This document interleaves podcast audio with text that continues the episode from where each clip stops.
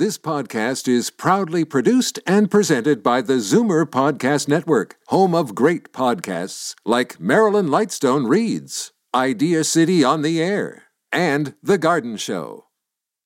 You're listening to an exclusive podcast of Fight Back on Zoomer Radio, heard weekdays from noon to one. Now, Fight Back with Libby Znaimer on Zoomer Radio. Good afternoon and welcome. Canada has failed in its duty to protect vulnerable elders in long term care both before and during the pandemic. We just heard that in Jeremy's news, and that's the conclusion of the latest report on our long term care system from the Royal Society of Canada, and it confirms what we know from previous reports that we have the worst record for deaths in long term care in the Western world, with 81% of coronavirus fatalities in that sector. According to the study, as you also heard in, in Je- Jeremy's news, this stems from systemic and deeply institutionalized implicit attitudes about age and gender. So, about ageism and sexism. And also, now that the outbreaks in nursing homes are coming under control and some visiting has resumed, there's a growing outcry about the restrictions on visitors and the need to recognize family caregivers as such. We'd like to hear from you. 416 360 0740, toll free 1 866 740 40. And now it's time for our Zoomer squad, including Marissa Lennox, Chief Policy Officer at CARP, David Cravit, VP of Zoomer Media and Chief Marketing Officer at CARP, and Peter Muggeridge, Senior Editor of Zoomer Magazine. Hi, everyone. Happy Monday. Happy Monday, Lily. Hi. Hi. Okay, so uh, we've seen this report. It came out on Friday. Uh, to me, it, it basically says the same thing as the others that we've seen. Marissa. So it it does. I mean, we, it, this is sort of what advocates have have been saying for some time. I mean, it's it's it's also consistent with decades worth of panels, task forces, reports that have come out about the state of long term care in Canada, and our sort of neglect of this sector and the need to prepare for an aging population. Um, I thought that they were very blunt in their language.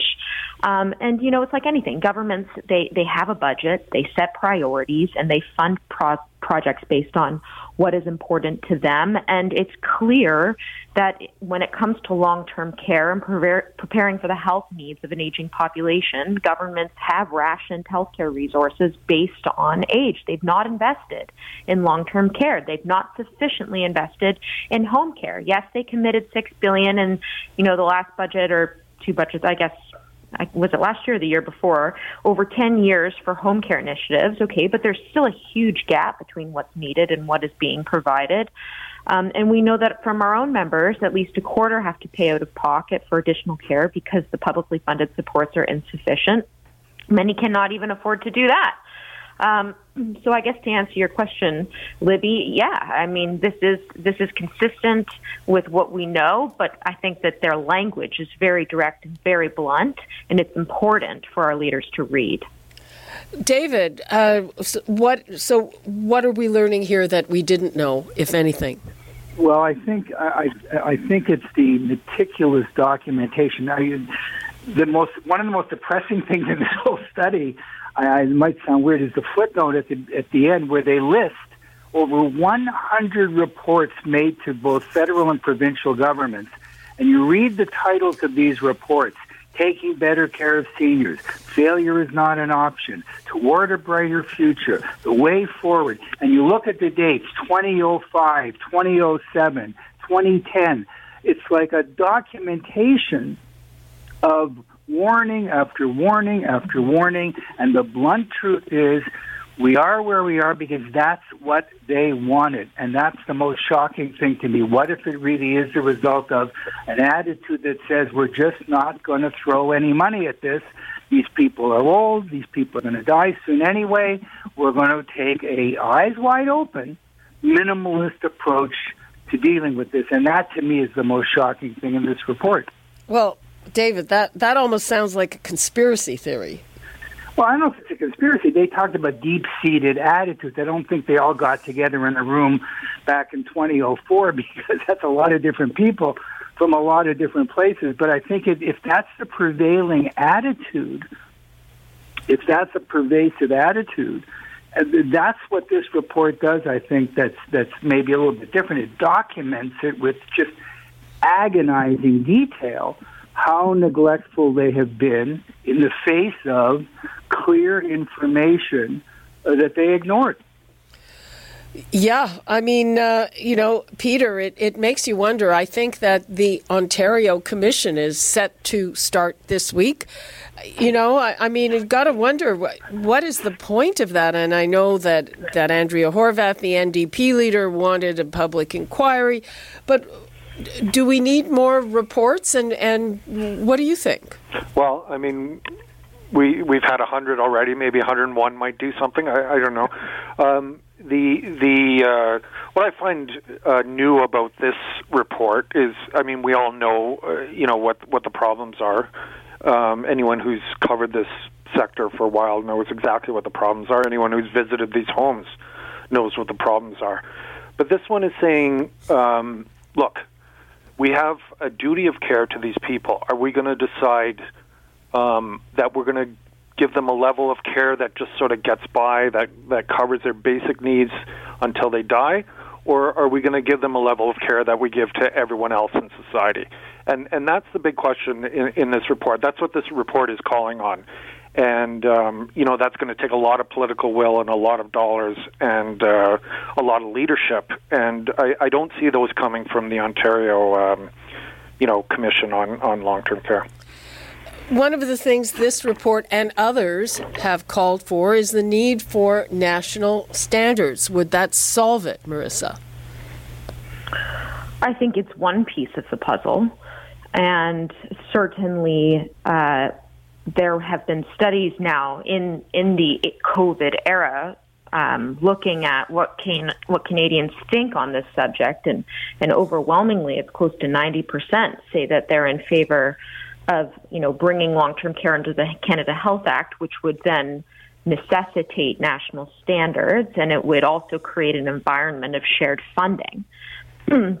And that is one of the missing pieces of the Canada Health Act, actually. And whether it's you bring it under the Canada Health Act or it's you establish its own act because you don't want to open up the CHA, okay. Either way, you bring it into to you know federal jurisdiction to some extent, insofar as they provide funding and there's a bit of a leadership role to set, to set national standards. I think that is one important element in trying to fix this system. But you also need to look at it from a holistic perspective. Um, it can't just be about the buildings. It can't just be about the institutions because only 5% of Canadians over the age of 65 are actually in long-term care homes. A lot of people can't even afford to go there. It's still a fairly expensive um, endeavor. Not, I'm not even just talking about retirement homes. I mean, the the government subsidized ones is still expensive, runs you two to three thousand dollars a month. Um, so we need to be looking at alternatives. We need to be looking at alternative housing solutions. We need to be investing in home care, of course.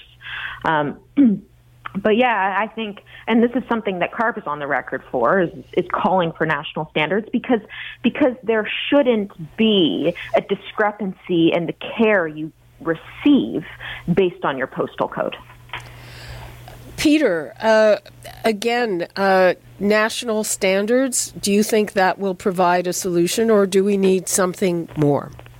Well, national standards, I mean, uh, great, but who's going to enforce them? You know, and who's going to who's going to follow up to make sure the homes are following them? Who's going to, you know, punish the homes for not following them? You know, um, I think everyone everyone sort of knows exactly what the recipe here is, but no one there's there's no impetus to to make people follow it, and and that's what we need a big change in leadership at the top. And if it comes from a federal minister or, or a federal um, bureaucracy, then then good. But I, I have my doubts about the, the federal government's ability to run this. What about the whole question of public versus private, David? Well, I think that I, I think that before you even get into that, Marissa touched on this, as did Peter. What are you trying to do in the first place? And I think that to fix what's broken, okay, well, we got too much private, take the money away from them, put it into public. There's other there's other things you've got to do first, and one of the things I found interesting in this report that was maybe a little different was they pointed out, for example, that since the system was first designed, and they traced it all the way back to the poor laws of yeah, fascinating Elizabethan yeah. England rather yeah. than to the healthcare system. fascinating. Uh, but since since the system was first designed, um, people are going into long term care at older and older ages. It's we know not that, yes. static. It's not. It's not static. It's very fluid. And I know last week, uh, Libby, we all talked about how the demand is going to double because of the aging of the population. So they've got to fix something at a time when the landscape is changing as well. I think public versus private is a vital topic, but if it becomes its own argument, its own topic, let's solve this whole thing, and it doesn't involve a system wide look at everything, uh, then it's just going to be another band aid, and we're going to think that we fixed it. Oh, good, we've taken money away from those greedy private entrepreneurs and put it into public. But you're, you're putting it into public, you're putting it in the hands of the people that let this whole thing turn into the nightmare it was in the first place. And who are these people that are running it, and do they have any competence to fix it? And I'm with Peter on that. I'm afraid. Well, okay. Uh, so, and I and I and I agree.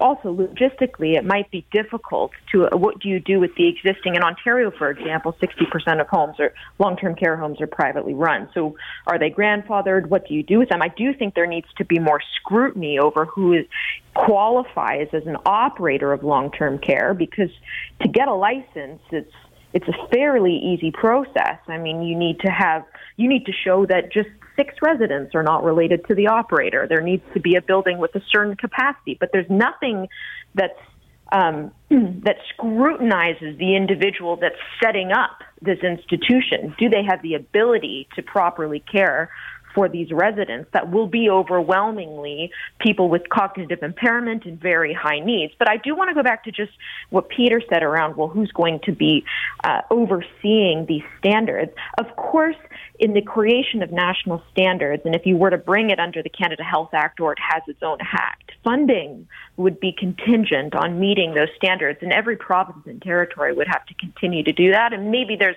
an oversight panel that ensures those standards are being met. That would all come under bringing it under the Canada Health Act and taking that sort of holistic approach to this. Well, I mean, I think, you know, pretty simply, if those national standards involve things like staffing and levels of competence and that kind of thing, I would think that if there's no room for profit in those standards, then right. the for-profit operators will just get out of the business. That that has been said. That it's it, you're you're right. It, it would likely.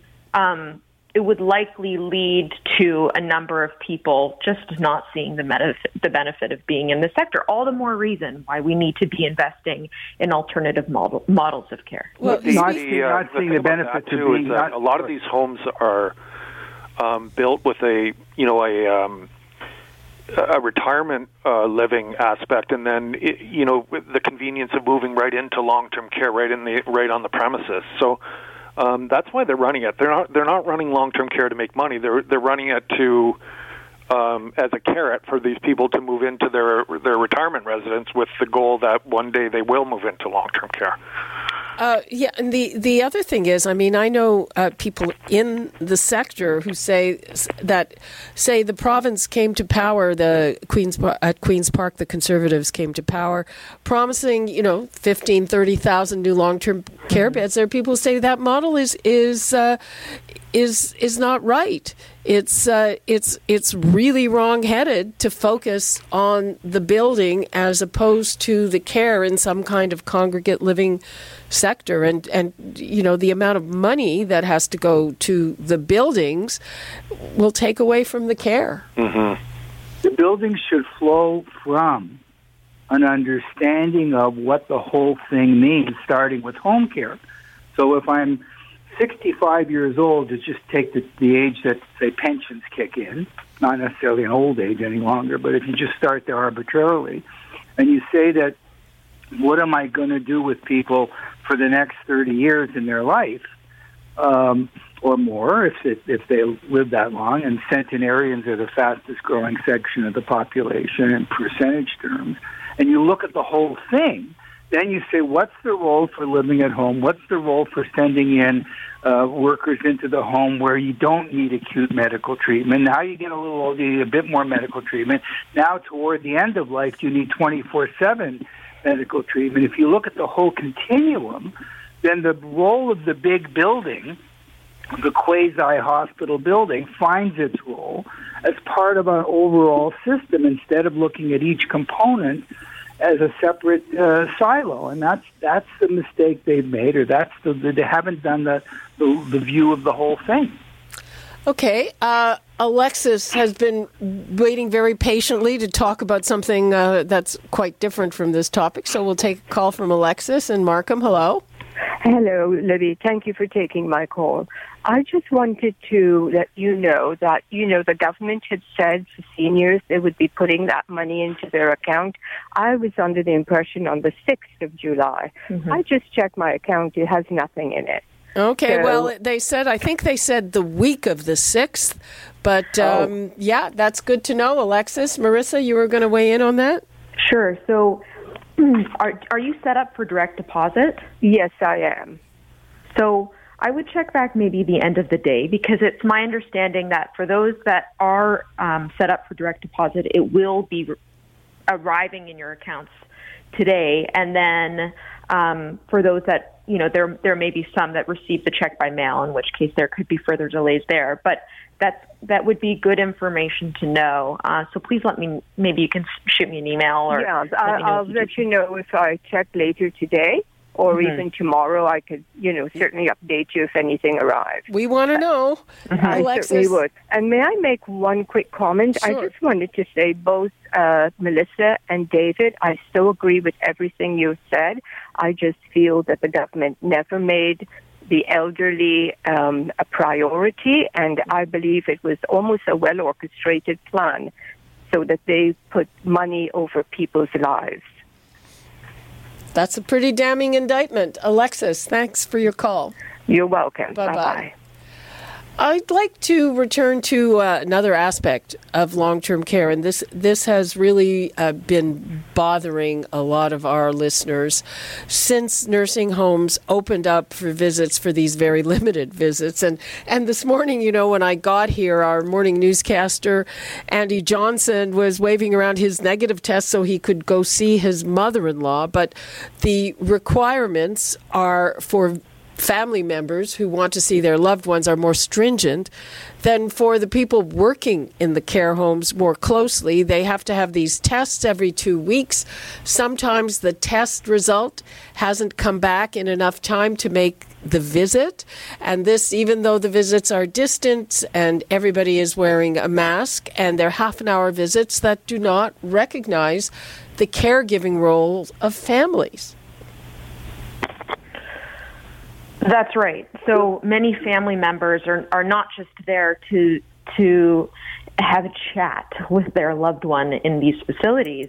They often provide very direct hands-on care, whether that's supporting them um, in, in getting changed or, or helping them use a washroom, because we know that these homes are so uh, understaffed, if a family feels that their loved one's needs are being neglected, often they'll step in, and and it's not exactly fair that that that that responsibility get passed to family caregivers, but it is what it is, and and many families feel the need to do that and have to do that, um, and so you know the government easing restrictions but making it so that they can't even so much as touch their loved one and, and can only visit them twice between negative tests and for only 30 minutes at a time, um, it may uh, somewhat address the the issue around isolation, though it's it's by no means a sufficient amount of time to spend with a loved one. But in no way does it support a family member from being able to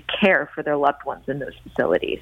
Well, and the other thing, David, is everyone I've spoken to who has had the opportunity to visit with a loved one says they are deteriorated, sometimes very seriously. How is that going to be addressed?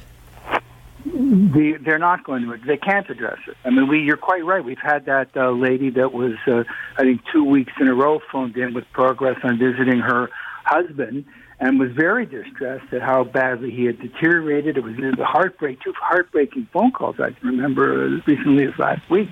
They can't address it because what they're doing now, in my opinion, and I'm not, you know, trying to point a finger. They're they're they're dealing with optics now. They're dealing with disaster control and with optics. And they the dominant optic right now is I can't make it look like I'm encouraging more infection in these homes. So I'm going to be draconian, whether it makes sense or not, whether it works for everybody or not.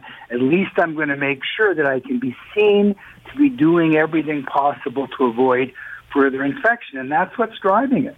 And it's a strictly it's a short term um, expediency. I'm not, uh, you know, saying that it has no role, but clearly they're not thinking through all the variations and permutations of caregivers. We've also had uh, calls, Libby, you'll recall, with people who needed one person to help them because it might be a spouse who has mobility issues, can't get to the home or can't get to the uh, loved one without leaning on someone's shoulder, literally, and that second person isn't allowed to be there. So there's a whole bunch of uh, realities that they are not taking into account because um, infection is the only thing driving it, and even then, uh, they can't prove that it's working. Well, and and Peter, you know, one of the things that that some people have said is number one, it's open to abuse because it's totally up to the care home to decide are mm-hmm. they equipped to do this or not. And you know, speaking of ageism, nobody has asked residents, older people, what they want. And this has been pointed out by a number of geriatricians. They would probably be willing to take mm-hmm. a small bit of extra risk to be with their loved ones. Yeah. Um, it, it's it comes right from the bureaucracy. It has no it has no reflection on what the residents' needs are or the family caregivers' needs are. It's it's purely a bureaucratic measure that covers their back and um, makes it look like they're opening the homes, but they're not really. And as a result, it's pleasing no one. And and just to sort of add add on to that, to give sort of a, a picture of what this looks like, maybe for your listener. I mean, imagine being a family member of someone in long term care. You've not seen them for 90 plus days. Um, maybe that individual has has dementia, suffers from a number of other maybe comorbidities, needs support, hasn't been receiving it. Libby, you mentioned, um, you know, your caller mentioned that that uh, they just looked deflated when she when she went and visited the home for the first time, and now you're you're being well you're being led into this home, but not really. You have to sit outside for the most part. You're sitting maybe ten feet away from your loved one. You're not allowed to so much as touch their hand um, you notice there's something wrong with them. Maybe they've lost weight or whatever. And imagine the feeling that you have, and all you want to do is wrap your arms around that individual, and you can't. Um, so it's it's it's really it's a devastating situation that we're in. And and again, I understand the the province is wanting to be cautious here, but at the same time, I mean, it's leading to the destruction of lives. And again, uh, just to bring it up, does does this show that in terms of ageism, you know, the, the people running these places have learned nothing through this. Or am I well, being well, too? sure. Well, no, I, I think no, it's absolutely I think right. being absolutely yeah. right. There, because and the problem is that it even in the word long-term care residents, we all understand that in a short-term situation in a hospital with an acute problem, surgery, let's say, okay, that's the week they're going in for their surgery. They're going to be in the hospital for X amount of time. It's an aberration to the norm. You can't visit. You can gradually visit. You can never visit. This is your daily life. And they're not thinking through what that means. They're lucky to get through a day from the point of view of the operator with nothing terrible happening with undertrained staff. I think the Royal uh, Society reports that up to 90% of the people who are, who are providing patient care are not trained at all or minimally trained a whole other topic. uh, they're happy to just mechanically get through it without the roof caving in as it has done. And so nobody's thinking about any of these topics whatsoever. And as Marissa said, it's a devastating situation. Okay, uh, we're basically out of time. So uh, where does this leave us, Marissa? Well, it, it leaves us, you know, no better off than we were last week or the or the week before. I mean, I think as the provinces start to ease restrictions, we need to take a very careful look at what's happening in these homes, um, and we can't band aid solution at this time. I mean, we have to fully address the issue of a population that's aging and whose needs are not being met, and we have to be investing in our long term care homes because they are chronically underfunded, chronically understaffed, uh, undertrained, and it's a disaster. So we need to move forward in a way that's positive, um, and not one that just maintains the status quo because it is no longer acceptable. David? It's never acceptable. I agree completely. I'd like to turn it around, the glass is half full, and it leaves us a little better off because if we start recognizing some of these uh, uncomfortable realities, some of these things that people don't want to talk about out loud. Oh my goodness, what if this was deliberate, not necessarily malicious, but deliberate? That hey, we haven't got enough money for these people; they're going to die soon anyway. And if we have to stand up now and say no, we're not going to allow that to be driving it anymore. And reports like this, plus the work that CARP is doing to agitate for immediate change, as long as we throw light onto these problems maybe we can move the ball forward and, and, and get to a solution. Peter? The the report had a, a very poignant line in it. It said um, those older adults who died deserved a good closing phase of their lives mm-hmm. and a good mm-hmm. death, and we failed them. So that that's a clarion call right now to fix the system and uh, repair the damage, and do it as sort of a memorial to those who died in COVID. Okay, that's all the time we have. Thank you so much to our Zoomer squad Peter Muggeridge, David Cravit, and Marissa Lennox. Bye bye. Thanks, Libby. Bye bye. Thanks, Libby. You're listening to an exclusive podcast of Fight Back on Zoomer Radio, heard weekdays from noon to one. You're listening to an exclusive podcast of Fight Back on Zoomer Radio, heard weekdays from noon to one. You're listening to an exclusive podcast of Fight Back on Zoomer Radio Heard weekdays from noon to one. This podcast is proudly produced and presented by the Zoomer Podcast Network, home of great podcasts like Marilyn Lightstone Reads, Idea City on the Air, and The Garden Show.